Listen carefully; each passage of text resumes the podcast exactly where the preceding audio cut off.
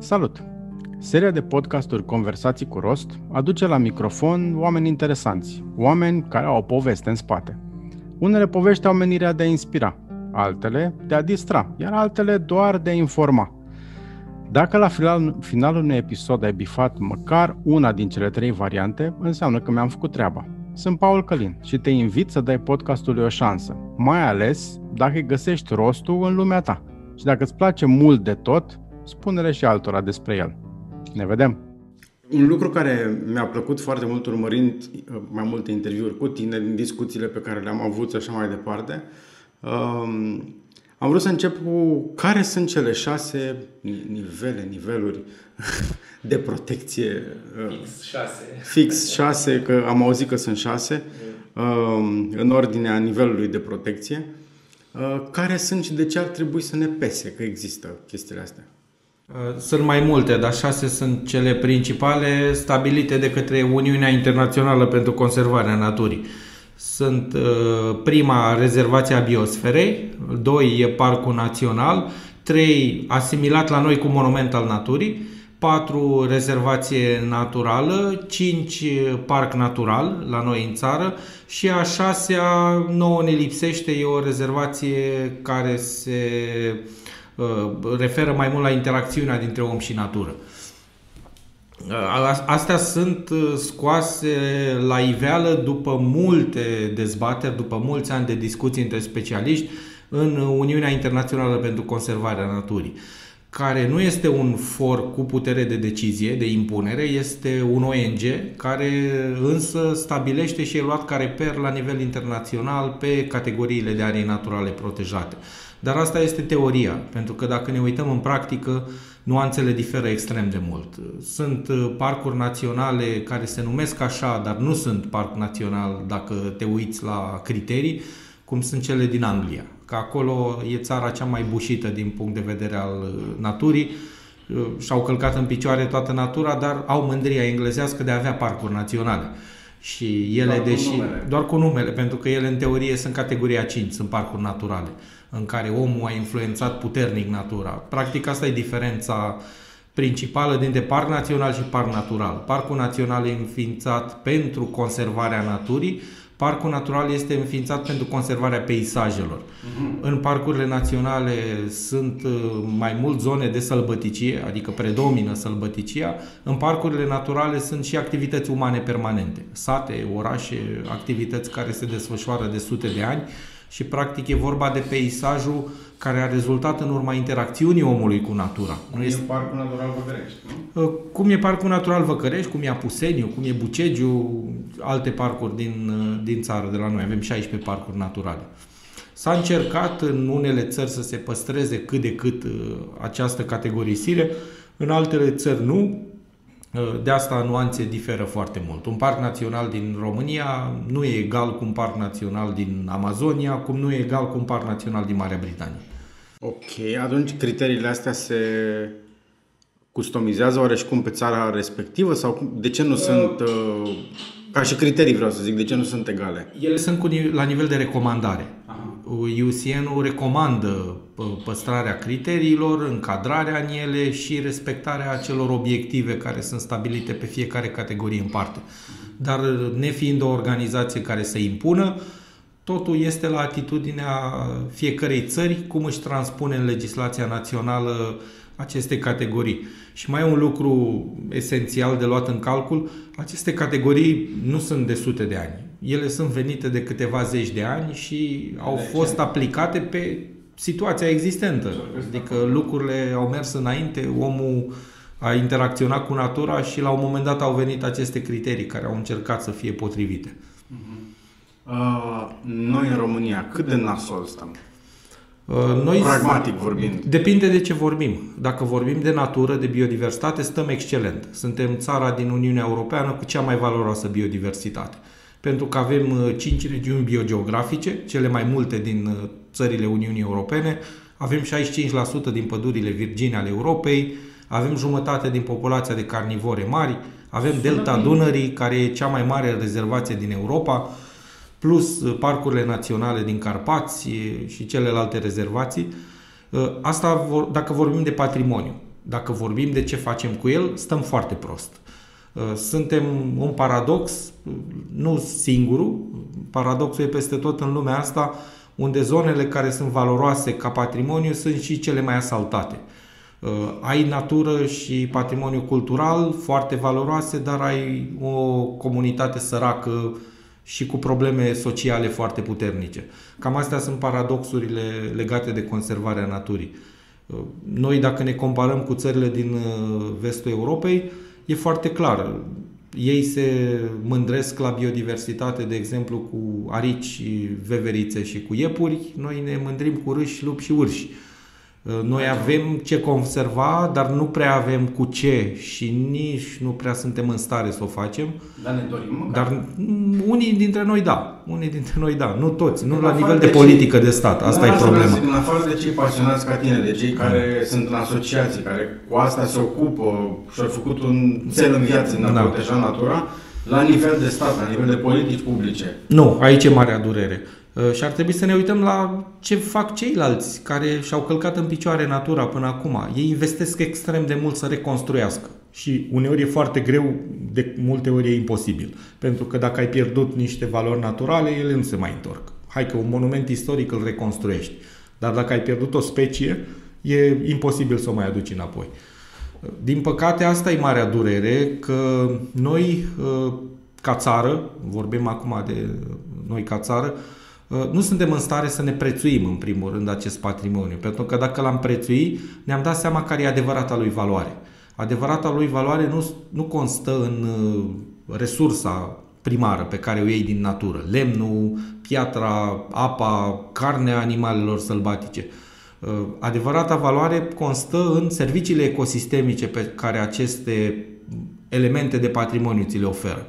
Adică pădurea dacă e privită și din altă perspectivă, indiferent de ce pădure vorbim, dar cu atât mai mult de pădurile care sunt, de exemplu, aici lângă noi, lângă București. Uh-huh. Nu mai e nevoie lângă București, în județul Ilfov, de atât de mult lemn de foc. Pentru că asta era rostul principal al acestor păduri. Sau lemnul de construcții se aduce din altă parte.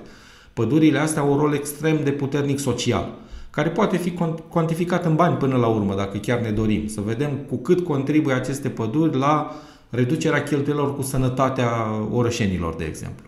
Da. Sau cu cât te ajută să ai debușeu pentru recreere, pentru petrecerea timpului liber, pentru activități sportive, exact. nemai vorbind de lucrurile mai abstracte, oxigen, sequestrare de carbon și... E o plăcere celelalte. să merg în weekend în pădurea Cernica, care e la 15 minute de, de momentul în care ies din, cu mașina din, uh, din subsol, um, care e foarte frumoasă, din fericire, nu foarte gunoiată, mai sunt aici, colo, insulițe de gunoaie, dar nu e chiar așa de grav.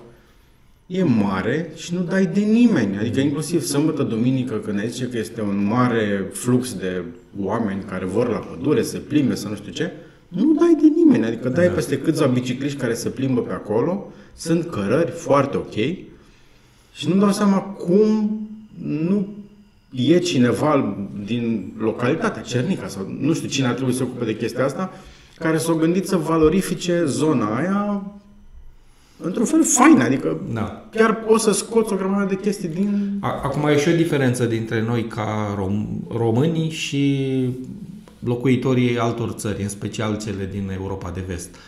Acolo sunt mult mai mulți practicanți de activități outdoor. Oamenii se duc foarte mult către natură și o apreciază, bineînțeles. La noi încă suntem departe de asta. Adică e o comunitate, începe să crească, văd din ce în ce mai mulți oameni, în special din generațiile tinere, care sunt aplecați către biking, către trekking, către alte activități de mers în natură, dar încă suntem departe. Dacă această comunitate va crește, automat va crește și interesul celor care sunt gestionarii acestor zone în care ajung oamenii ăștia. Atâta timp cât uh, cei de la Rom Silva care gestionează pădurile, cele mai multe păduri din Ilfov. Pun o barieră și zic interzicție. Da, pun o barieră și semne de interdicție și ară potecile bicicliștilor ca să nu mergi pe acolo. Atunci ne dăm seama că avem o mare ruptură între cele două componente ale societății. Pe de o parte, autoritatea, care a fost învățată de zeci de ani să se uite la pădure așa cum au, s-a uitat până acum, ca un sistem de producție din care obții o materie primă, lemnul, și proprietatea și, lor. și proprietatea lor, uneori așa se comportă.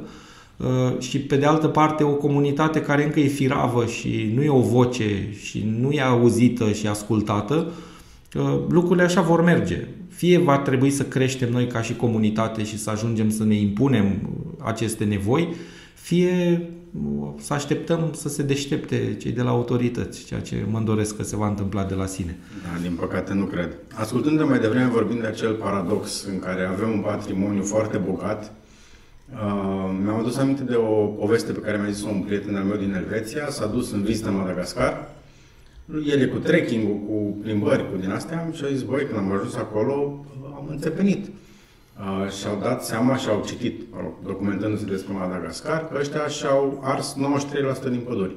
Și au rămas cu 7% din păduri, unde mai sunt acele specii frumoase de lemuri, care mai un pic și se duc naima. Și problema era aceeași. Oameni foarte săraci care au zis, băi, amendă de la stat că tai un copac, că sunt amenzi foarte mari, sau mor de frig iarna asta. Hmm, oare ce să fac?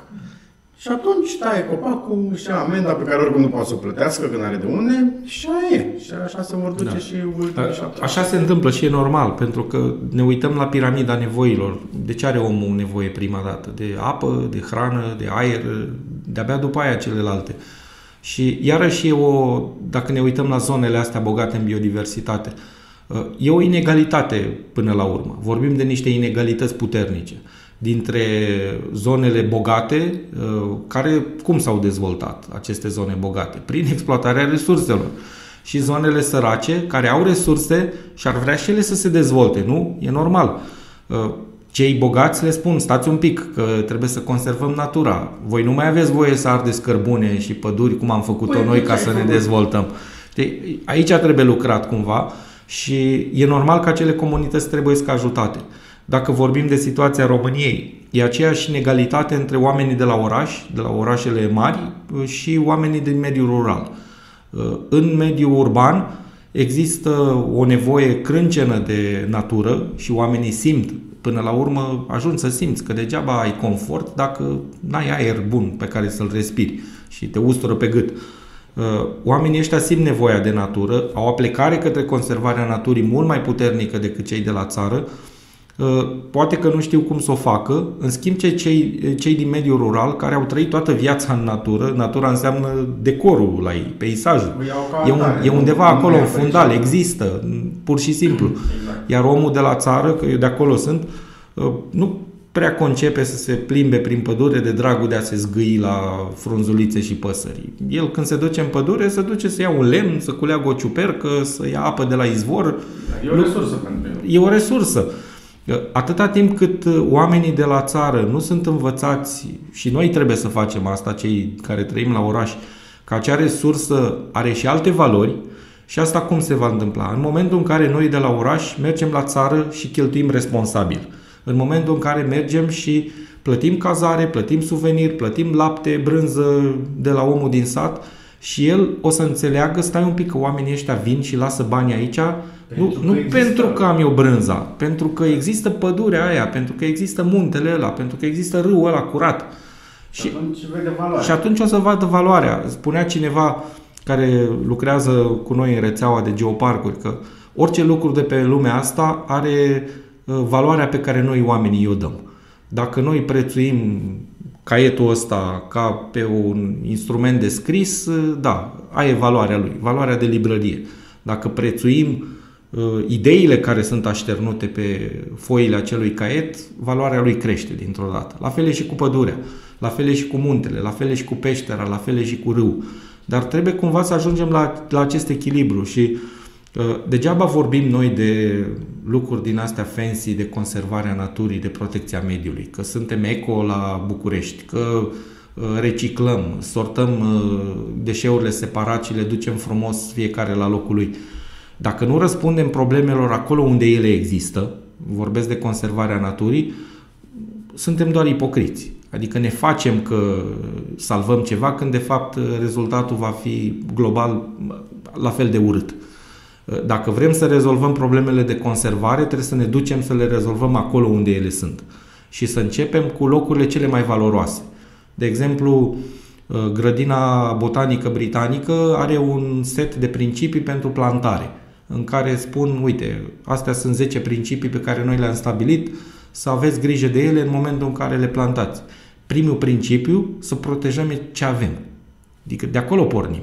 Degeaba ne apucăm noi să plantăm păduri dacă avem niște, la sfârșit niște livezi cu arbori, nu cu pom fructiferi. Pentru că valoarea naturii e în pădurea naturală. Trebuie să o păstrăm pe aia pe care o mai avem, să ținem cu dinții de ea. Și ca să facem asta, nu trebuie doar educație și mentalitate schimbată, pentru că și aici trebuie lucrat mult și efectele se vor vedea în generații. Trebuie ca oamenii care trăiesc acolo să-și dea seama care sunt beneficiile. Și la fel cum noi aici în România, cei care trăim în București, trebuie să-i ajutăm pe oamenii care trăiesc în sate înconjurate de natură extrem de valoroasă, să învățăm cum să aibă grijă de această natură și să o prețuiască și să aibă ei acolo, la ei acasă, grijă de ea ca să ne bucurăm și noi, la fel trebuie să facem și noi ca europeni.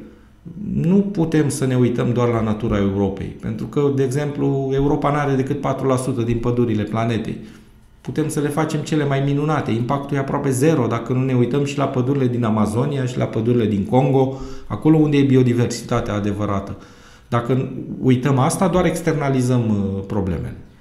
Am auzit de multe ori vorbind despre deșerturile verzi. Da. Ce sunt astea? Uh, Marea Britanie este un exemplu clar în a ceea ce înseamnă deșert verde, atât la pădure cât și la pajiști. Pentru că ei și-au antropizat foarte puternic uh, teritoriu. Toată lumea știe acel gazon verde frumos englezesc ca la carte, dar care arată bine. Arată bine de la distanță, verde și frumos, uh, totul în ordine, dar ca biodiversitate e zero. Nu ai nicio floare, nu ai nicio insectă, nu ai niciun animăluț, pentru că asta deranjează și strică uniformitatea verdelui. Dacă ai păpădia, nu mai e verdele ăla așa frumos. Uh, la fel e și la pădure. Și uniformizarea aici a venit din considerente economice, de eficiență. Adică hai să punem specii care cresc mai repede, care pot fi recoltate mai repede, mai ușor și cu costuri mai mici. Și s-au înlocuit speciile autohtone care cresc mai greu, mai strâmb, uh, cu specii uh, care pot fi recoltate la 20-30 de ani, rapid, aliniate, ca să poți trece cu utilajul printre ele și să le retezi rapid, Făcând asta uh, mai multe generații de pădure, până la urmă se uniformizează biodiversitatea. Adică dispar alte specii care ar fi trăit acolo dacă ar fi avut un mozaic de, de condiții. Dacă ai o singură condiție, până la urmă ai o uniformitate. Așa sunt țările nordice, de exemplu, care sunt uh, reper din ceea ce, în ceea ce privește natura, dar dacă ne uităm la pădurile lor sunt praf. Și ale Suediei și ale Finlandei Uh, chiar dacă sunt în top mondial la eficiență economică și la furnizare de materie primă lemn pe piață, la biodiversitate stau foarte prost. Tocmai pentru că au introdus ciclurile astea intensive și scurte de recoltare a lemnului, care au ras uh, biodiversitatea locală și au pus în loc câteva specii aduse pe considerente de eficiență economică. Asta înseamnă deșertul verde. Mm.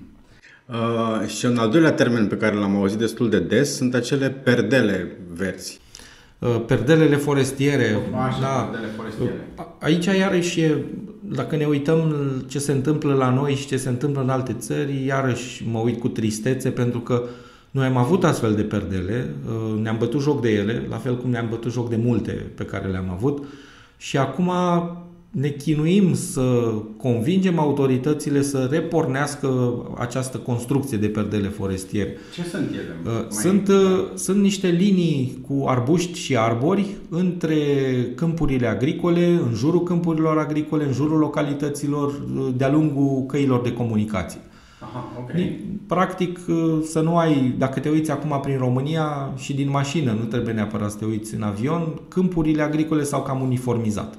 Adică ai zeci, sute de hectare fără niciun boschet, fără niciun aliniament de arbori pe margine. Okay. Și perdelele astea ar însemna, nu știu, două, trei, cinci rânduri de copaci, de arbori o, între ele? Un singur rând, poate să fie un singur okay. rând, de, de când nimic tot e ceva.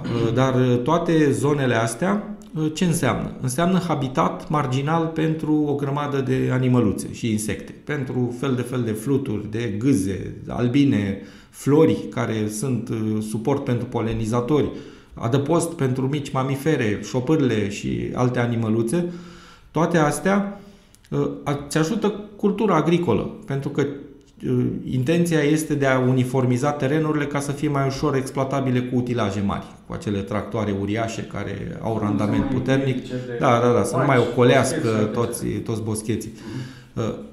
Dar tipul ăsta de agricultură intensivă înseamnă distrugerea și uniformizarea biodiversității, înseamnă utilizare pe scară largă de pesticide și chimicale, aceste perdele forestiere tocmai asta ar face, ar reduce sub consumul de chimicale, pentru că acele uh, perdele ar fi adăpost pentru păsări care ar mânca insecte. N-ar mai fi sufici- nevoie de atâtea chimicale pentru că ai, dăună, uh, ai elemente naturale care pot să țină sub control uh, aceste insecte. Uh, apoi înseamnă aport su- uh, suplimentar de umiditate, și reduci costurile cu irigație și crești productivitatea în zone secetoase și astea sunt clar dovedite. Avem și la noi în țară câteva ferme care au mers pe constituirea de perdele forestiere și și-au crescut productivitatea cu zeci de procente.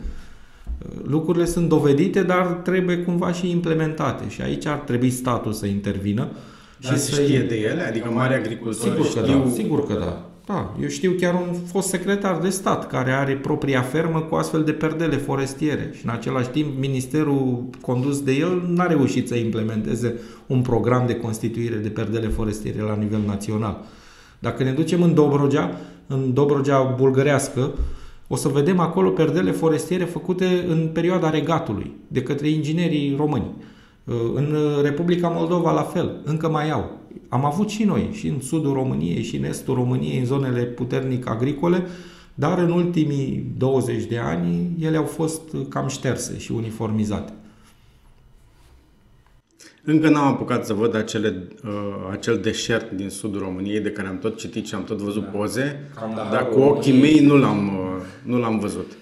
Da, e interesant, dar și aici e, na, mi se pare că ne focusăm prea mult și toată lumea vorbește de împăduriri, hai să împădurim. E foarte bine că trebuie să ne creștem suprafața forestieră.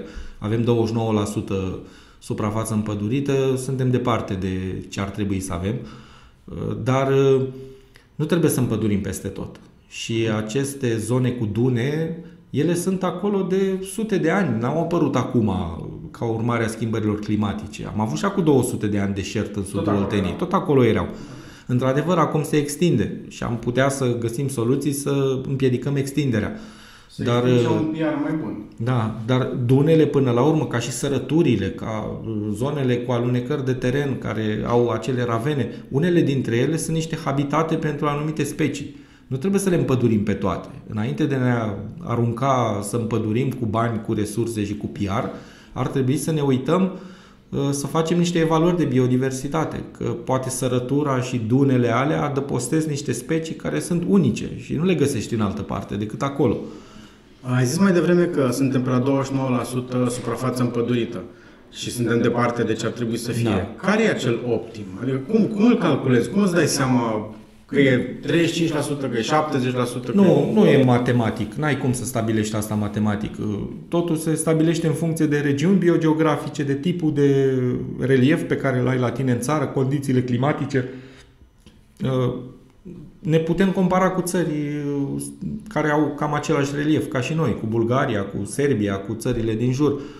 Media, dacă ne uităm iarăși, putem să ne uităm la media Uniunii Europene. Noi suntem sub ea. Media este 35, noi suntem la 29. Okay. Uh, na, de, de, sus, de, depinde de mult. Da, acum, iarăși, și România. Avem zone în România care stau foarte bine la păduri. Adică avem județele de munte din jurul Carpaților, de la Suceava până la Caraș, care au păduri și acolo nu mai... Na, putem, mai găsim locuri și pe acolo de împăduri, dar avem în același timp uh, județele de câmpie care au un deficit uriaș de păduri. Sunt sub 5% suprafață împădurită. Avem județe care au către 60%, dar avem și județe care au 5%, 10%. Ar trebui să găsim niște locuri unde să împădurim acolo unde e deficitul. Pentru că pădurea înseamnă foarte multe lucruri, de la resursa de lemn de foc și nu putem să o ignorăm în România pentru că e și o problemă socială, avem 3,5 milioane de case care se încălzesc cu lemn de foc în România. Asta înseamnă vreo 20 de milioane de metri cub pe an.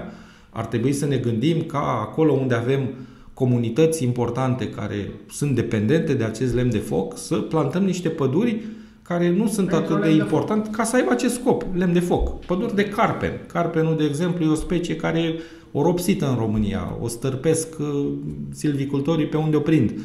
Pentru că e o specie mai puțin valoroasă economic, ea are valoare și economică, dar noi românii nu i-am dat atenție. Se poate, se pot face lucruri frumoase și din lemnul de carpen. La noi nu s-au făcut, asta înseamnă că nu, nu are valoare uh, din perspectiva asta.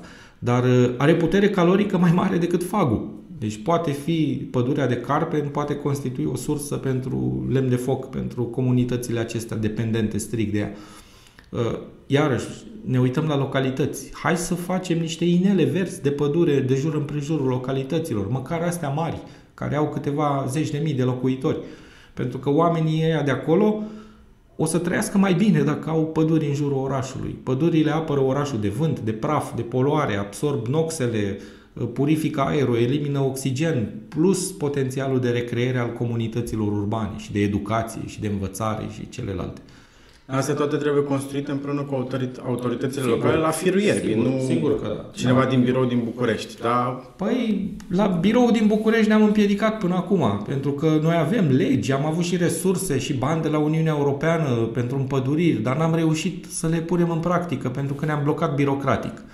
De exemplu, dacă vorbim tot de împăduriri, uh, împăduririle s-au blocat datorită faptului că ele sunt condiționate de exproprierea terenului pentru perdelele forestiere și de includerea pădurilor în fondul forestier. Ceea ce înseamnă niște obligații pentru proprietar, niște temeri pe care le inducem că stai un pic, e terenul meu, dar nu mai pot face ce vreau eu pe terenul meu. În alte țări s-au găsit soluții ca proprietarul să fie stimulat de către statul român să planteze. Că dacă vorbim de terenurile agricole, e simplu.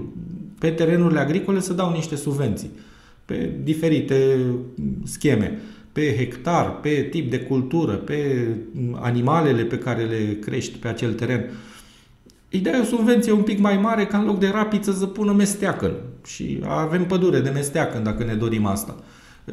E vorba de o politică a statului, dar lasă-l pe omul ăla să-și facă pădure și să fie a lui, să rămână a lui și el să fie la atitudinea lui, că nu o să facă mari rele cu pădurea, pentru că avem legislație silvică care reglementează foarte bine ce să faci cu pădurea dacă vrei să o tai. Da, că fiecare și face treaba lui, da, da. am fi mult mai în față. Um, e o întrebare care vreau să o pun de multă vreme, uh, legată de biosfera uh, Deltei Dunării. Uh, e o curiozitate personală, poate mai sunt și alții curioși, așa că am zis că te întreb. Uh, care a fost rolul lui Custo? Am aflat așa câte puțin de la Cristi Lascu când am mai stat de vorbă cu el uh, și am înțeles că Custo a stat la originea acestei inițiative de a transforma, sau de a, de a se numi biosfera Deltei Dunării și ce înseamnă chestia asta pentru Delta Dunării. Da, nici eu nu știu prea multe, că eram mic pe vremea aia. Ce am aflat și eu, am aflat tot de la Cristi și de la alți oameni și am citit. Uh, eu cred că fără Custo n-am fi avut rezervația biosferei Delta Dunării. Uh, din păcate, noi ca români nu prea ne putem lăuda cu inițiative de genul ăsta. A trebuit să vină Custo din Franța și cu comunitatea internațională științifică să ne convingă uh, să protejăm această zonă și să ne mândrim cu ea. Dar, uh, la fel, după ce a plecat cu Sto, am rămas cu mândria și cu laudele că avem, dar dacă ne uităm ce am făcut pentru Delta Dunării, iarăși suntem repetenți. Uh, a contat enorm și contează pentru imaginea României, pentru că uh, noi ca țară, dacă ar trebui cumva să facem o analiză și să ieșim în față cu ce ne lăudăm noi, cu ce ne diferențiem noi ca țară, deci astea sunt din punctul meu de vedere. Patrimoniul natural pe locul 1 și patrimoniul cultural pe locul 2. Și ar trebui să ne comportăm ca țară ca atare. Să dăm importanța patrimoniului natural tocmai pentru că e asetul cel mai important al țării noastre. Și pe lângă acea mândrie care ar trebui să fie universală între toți românii față de acest patrimoniu și comportamentul ca atare, ar trebui mai mult să ne uităm cum putem valorifica acest patrimoniu. Pentru că avem exemple în jurul nostru de țări care uh, nu sunt atât de bine înzestrate cum e a noastră, care au performat și scot mai mulți bani decât noi folosindu-se această, folosindu-și această resursă. Ne mai vorbim de modelele la nivel global. Că uite, dacă ne uităm la Costa Rica, uh, că a ajuns să-și obțină 30%, peste 30% din produsul intern brut din ecoturism. Tocmai pentru că își prețuiesc patrimoniul natural și îl valorifică așa cum trebuie. Avem la noi iarăși în Europa Slovenia, care a ales ca 52% din teritoriul țării să fie arie naturală protejată. Pentru că au hotărât că sunt o țară mică, au un patrimoniu, n-au rost să, com- să uh, com- fie competitori cu țări puternice la industrie sau la altceva din jurul lor. Valorifică ce Valorifică ce au. Și asta ar trebui să facem și noi. Și ce, ce, ce e durere, la fel, dacă vorbim de delta și de natură în general, uh, pentru mine dureros e că nu știm ca țară să ne prețuim acest patrimoniu și apoi să-l folosim așa cum trebuie. Pentru că am avea posibilitatea să devenim destinația ecoturistică numărul 1 Europei cel puțin. Putem să ieșim în față cu natura, cu cultura, cu tradițiile, cu obiceiurile, cu oamenii, cu poveștile locurilor și poveștile oamenilor și am putea să dezvoltăm o serie de servicii, de produse, de infrastructură cu care să atragem resurse. Și iarăși ce, ce e important, investițiile de genul ăsta, dacă le cumulezi, sunt mari, dar punctual, dacă le împart, sunt mici. Nu trebuie să investim zeci de milioane de euro să facem nu știu ce hoteluri și complexuri turistice.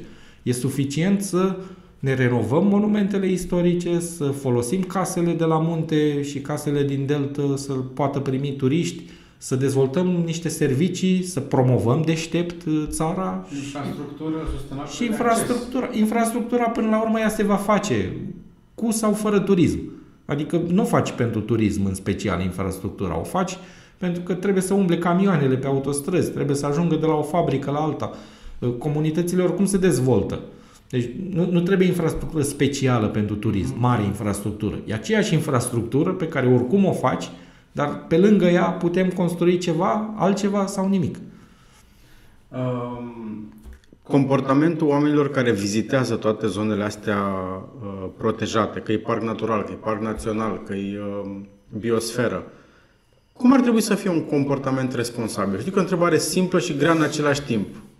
Un om, cum ar trebui să se comporte el responsabil, astfel încât să protejeze locul în care merge? Da, acum trebuie să ne uităm la ce se întâmplă la noi, pentru că uh, avem două mari probleme. Pe de o parte avem oamenii care nu știu toți să se comporte civilizat în natură și cum să o aprecieze și să aibă grijă de ea și să o lase celorlalți la fel cum a găsit-o el. Pe de altă parte, nu avem nici autorități care să fie în stare să gestioneze acest aflux de oameni către natură. Pentru că, da, legi avem, slavă Domnului, și amenzi, și structuri, și instituții, o grămadă. Dar uh, nu avem resurse, nu avem capacitate și nu suntem în stare să luăm măsuri atunci când se întâmplă lucruri urâte. Dacă ne uităm la vizitatorii care ajung în astfel de arii protejate, uh, ei de ce vin acolo? Vin pentru că au ce n-au acasă. E că, natură, că e verde, vor... e frumos, e aia... Da, poți să urli liniștit, poți să-ți faci cap de cap liniștit, poți să pui cortul unde vrei, poți să faci focul unde vrei și să pui lăutarii să urle în pădure. Unii asta fac, pentru că asta știu. Asta au făcut și lângă casă, asta fac și mai departe de casă. Dacă nu e Că vorbim de educație. Na, el așa a fost educat, îl iei ca atare, n-ai ce să-i faci. Unii sunt reeducabili, unii sunt needucabili, unii înțeleg de vorbă bună, alții înțeleg de amendă. N-avem cine, n-are cine în țara asta să vină nici cu vorba bună, nici cu educația și nici cu amenda. Aici e problema pe care noi o avem. Pentru că nu cred că e o țară din lumea asta în care cetățenii s-au născut toți civilizați și acolo nu au fost niciodată probleme. Dar au mers mână în mână cu educația și cu enforcement-ul. Pedeapsa, pedeapsa, sigur că da. Uh, cum ar trebui să fie? Na, ar trebui să meargă acolo și să aibă cel puțin bunul simț să lase locurile așa cum le-a găsit.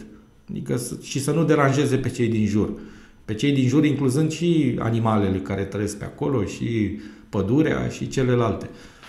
Dar uh, ca să ajungem aici e greu și trebuie să muncim la educație din familie, apoi la educație în școală. Unde trebuie intervenit? La, la, toate, la toate nivelurile. Pentru că efectele educației se văd în generații, nu se văd în ani.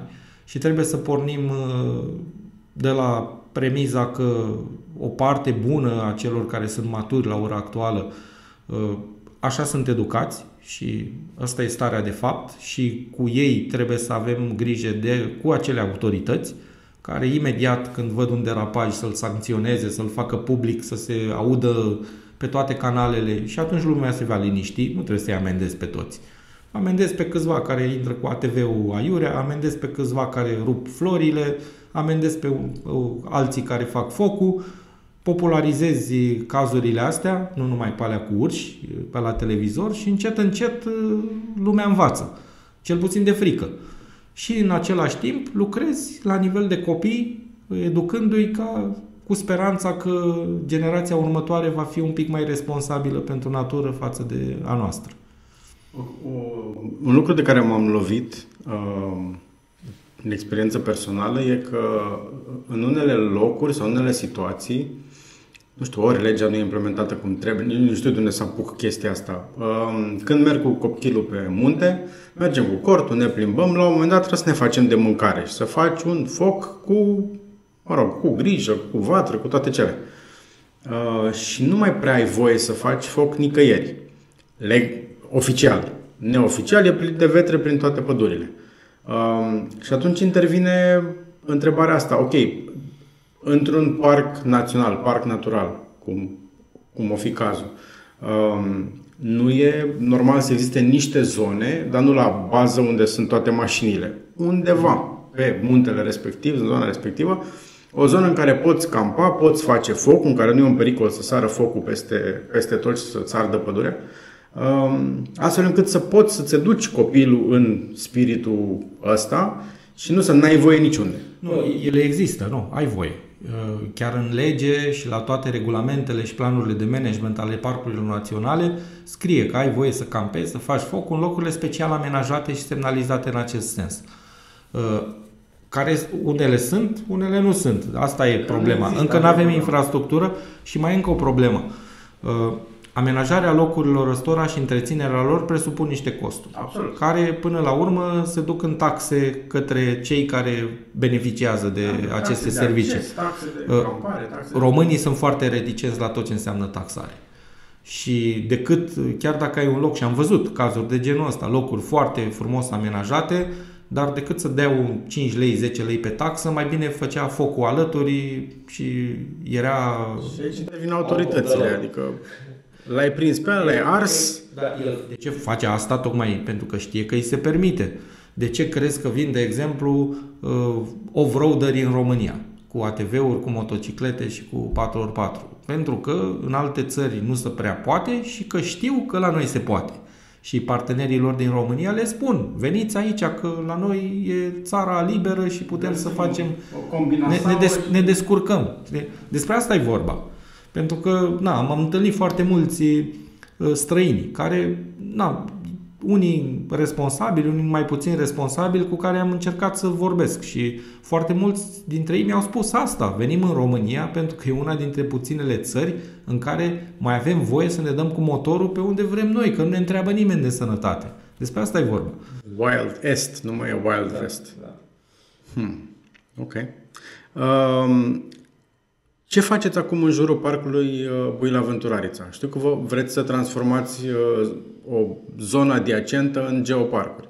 Uh, da, am trecut la alt nivel al proiectului pentru că am ajuns la să scoatem tot ce se putea din proiectul cu Parcul Național și din, proiect, din parteneriatul pe care l-am avut cu Rom Silva la administrarea parcului.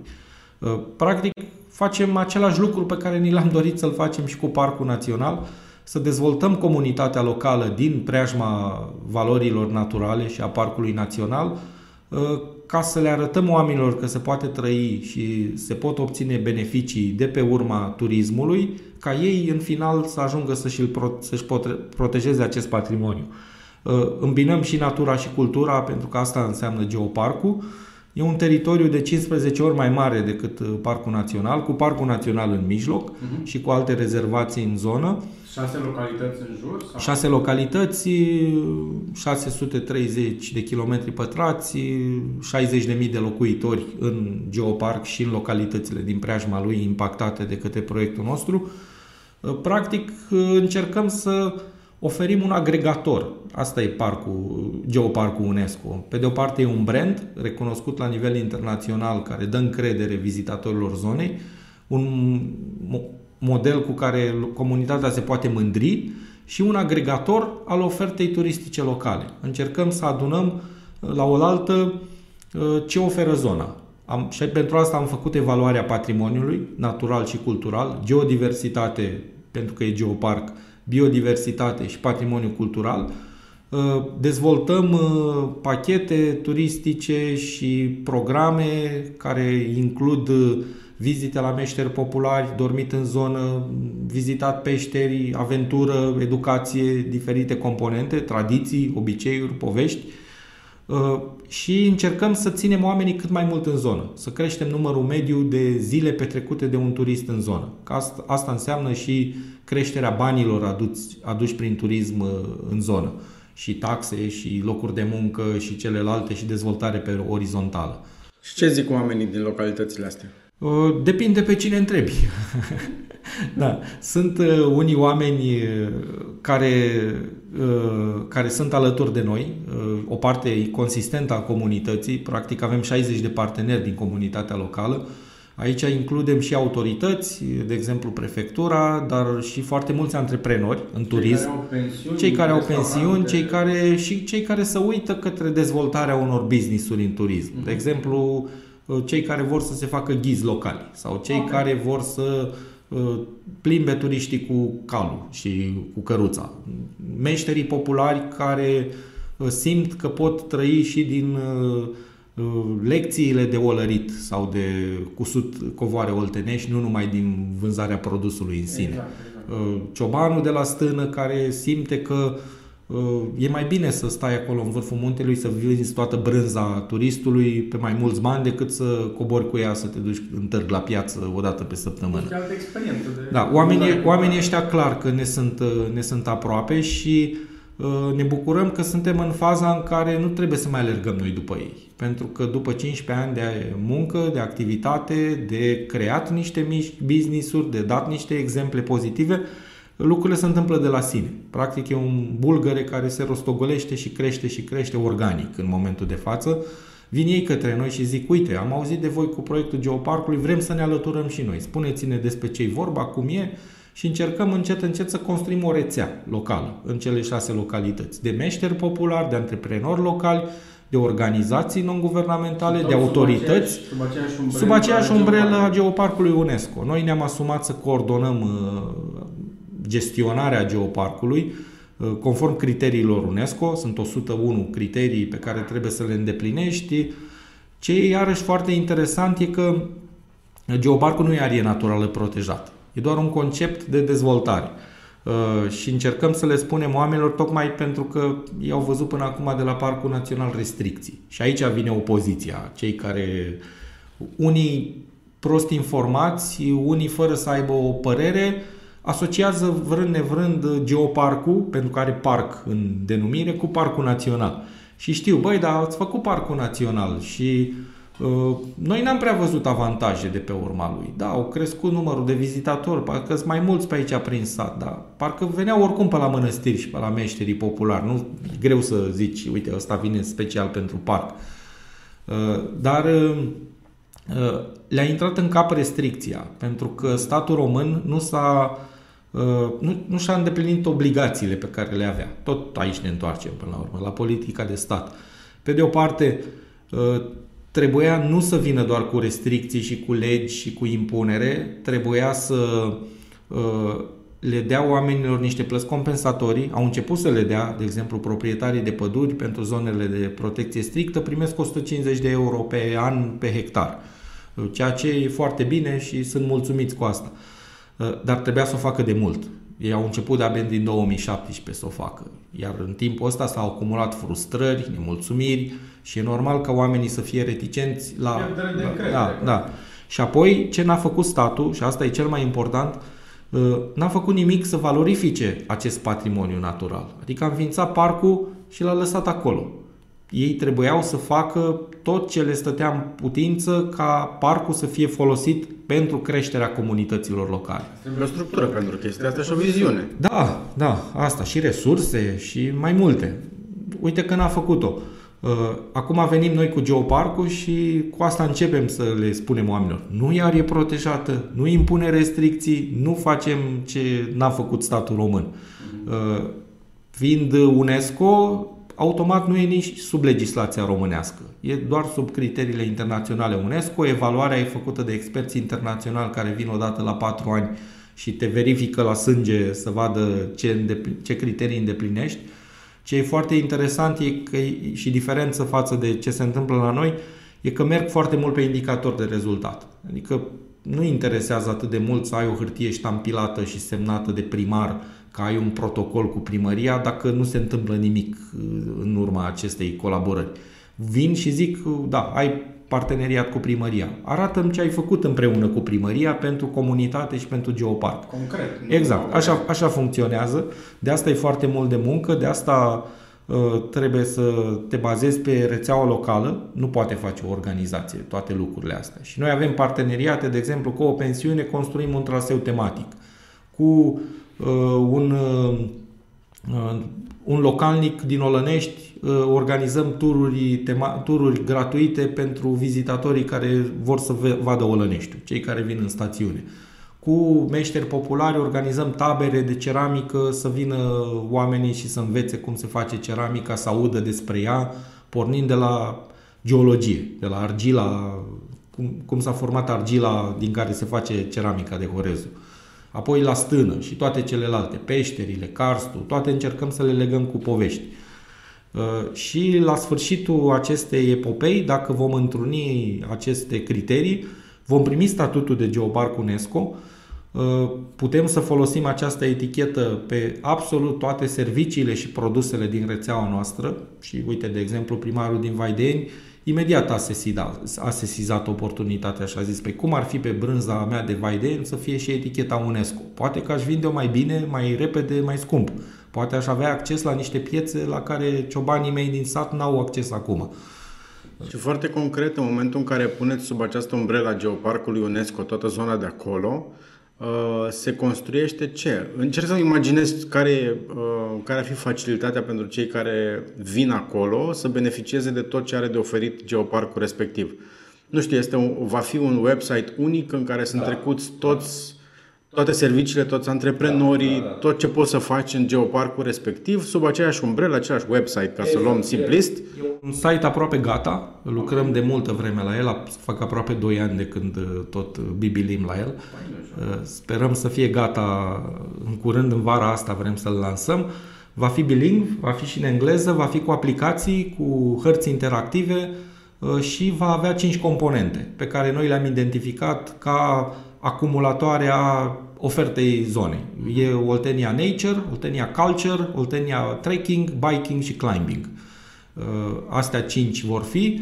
Uh, acolo vor fi toți din rețeaua noastră, furnizorii de servicii de cazare, de masă, meșterii populari, poveștile, legendele, locurile de vizitat, obiectivele turistice, ghizi, ghizi locali, absolut toată oferta locală. Uh, chiar avem niște componente, unde dorm, unde mănânc, ce fac. Astea trei sunt care sunt adresate celor care vizitează.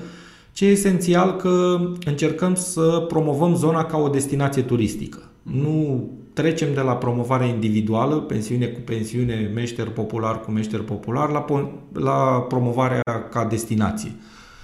De exemplu, avem parteneriatul, unul din partenerii noștri strategici, o agenție de turism, cu care dezvoltăm servicii, le vindem, sunt puse pe piață de la o săptămână la două săptămâni petrecute în zonă, și pe lângă faptul că oamenii vin, stau, dorm, mănâncă, merg la meșteri, plătesc, cumpără suveniruri, apelează la ghizi locali, ă, jumătate din profitul agenției se întoarce pentru susținerea geoparcului. Parteneriate de genul ăsta strategice încercăm să, să dezvoltăm. La fel încercăm să-i stimulăm pe oameni din comunitate să pună mâna să facă ceva. UNESCO nu vine să construiască un traseu tematic, doar că îți poate arăta cum să o faci. UNESCO nu-ți dă finanțare către primărie ca să faci ceva doar pentru că ești în geoparc. În schimb, îți dă posibilitatea să ai un partener din cele 169 de geoparcuri din toată lumea asta cu care poți să faci un proiect. Sau poate să te ia cineva din rețea pe tine ca partener într-un proiect. Și îți oferă promovare. Rețeaua globală de geoparcuri UNESCO are la ora actuală 169 de geoparcuri din 44 de țări. Practic se promovează unul pe celălalt și prin alăturarea Olteniei de Sumunte la această rețea, noi vom avea câte un colțișor de ambasadă în toate cele 169 de geoparcuri din toată lumea asta, din China până în, până în Europa. Asta îți oferă, la finanțări iarăși, îți oferă niște puncte suplimentare la evaluarea oricărui proiect care e depus pe teritoriul geoparcului și îți oferă o garanție a calității. Pentru că un turist, în special străin, care știe ce înseamnă branding și uh, rețele internaționale, în momentul în care vede zona Geoparc UNESCO, știe că automat îndeplinește niște criterii și vine cu încredere știind că ești la un anumit standard.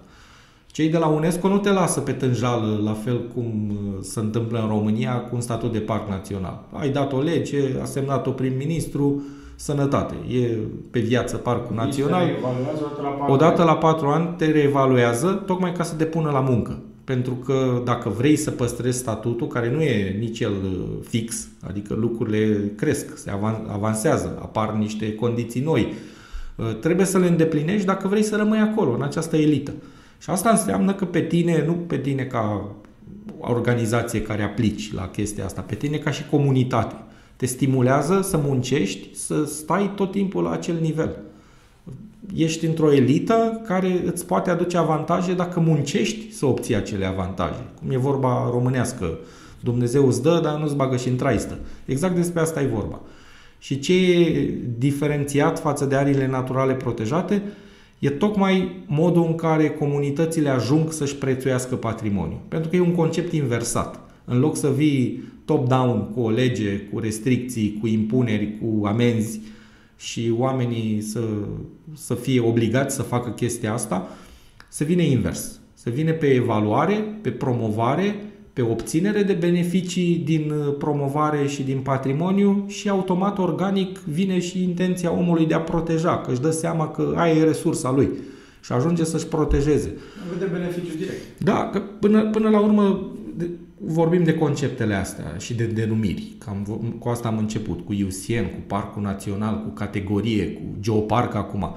Ce sunt astea? Sunt doar niște nume, niște convenții de ale noastre, de ale oamenilor, pe care noi le-am stabilit. Natura te nu mai poate ia de denumirile astea ale noastre și de granițele pe care noi le stabilim important e ce facem noi cu ele, ce facem noi pentru ele și pentru noi până la urmă. Și vine minte o discuție pe care am avut-o cu autoritățile din Islanda, din Reykjavik, când uh, am vizitat niște zone naturale protejate și după ce ni le-au arătat, era un oraș, chiar în arii naturale urbane. I-am întrebat ce statut au și au zis, păi n-au niciun statut. Și am zis, păi da, de ce? Nu e, vreți să fie rezervație? Păi da, de ce? Dacă ne comportăm cu ele ca și cum sunt, ce mai contează un nume? Ne punem singuri piedici birocratice? Despre asta e vorba. Dacă ajungem ca oameni să ne prețuim uh, natura și cultura la adevărata ei valoare, nici nu trebuie să-i mai zicem geoparc sau altceva, pentru că beneficiile sunt deopotrivă și pentru natură și pentru noi ca omenire. Astea sunt niște lucruri care uh, ne întoarcem la discuția dinainte, țin, țin foarte mult de educație da. și la felul nostru de a ne comporta cu natura, cu lucrurile din jurul nostru. Da, dar cel puțin trebuie să tindem la asta. Asta ar trebui să fie idealul. Acolo ar trebui să ajungem. Cum? Hai, suntem deștepți să găsim soluții, să vedem. Geoparcul e una din variante, care poate merge, poate nu merge, e o încercare.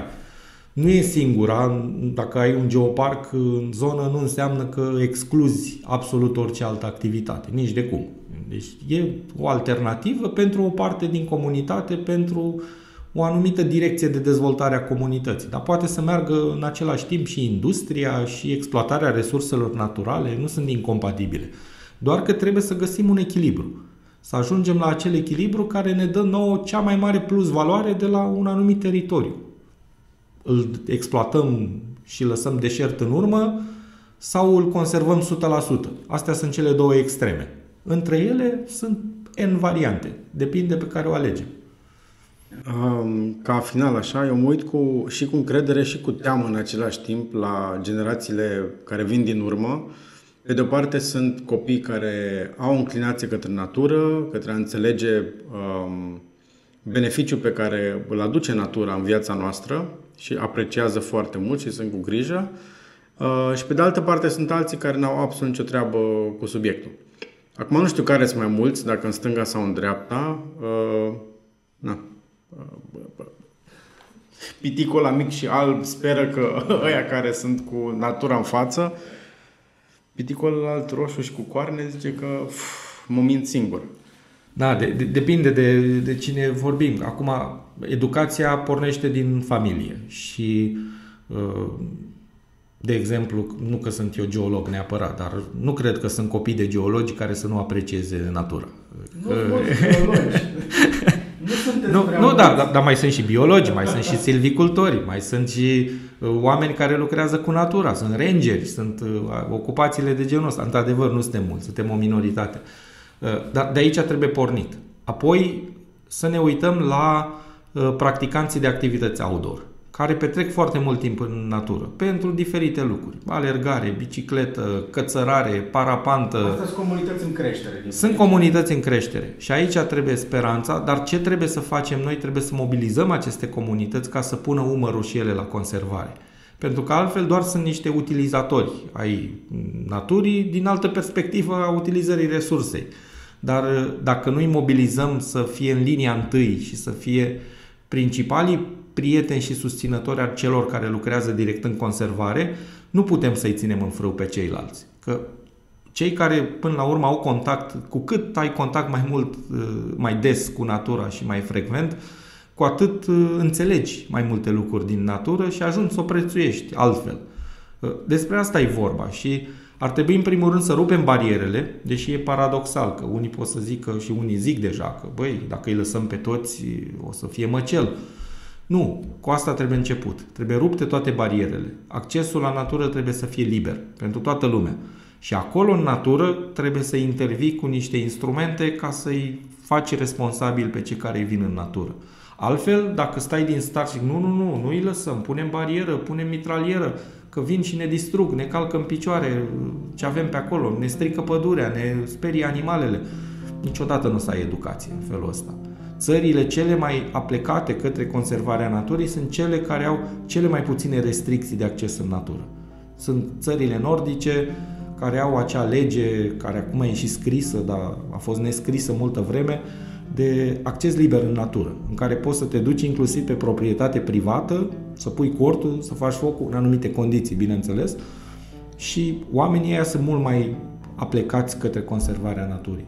Asta ar trebui să meargă. Accesul liber și autorități care să ia măsuri acolo unde, unde e cazul. Păi du-te într-un parc național din Statele Unite și încearcă să faci pe nebunul. Ești cu cătușe pe spate și luat imediat. Despre asta e vorba.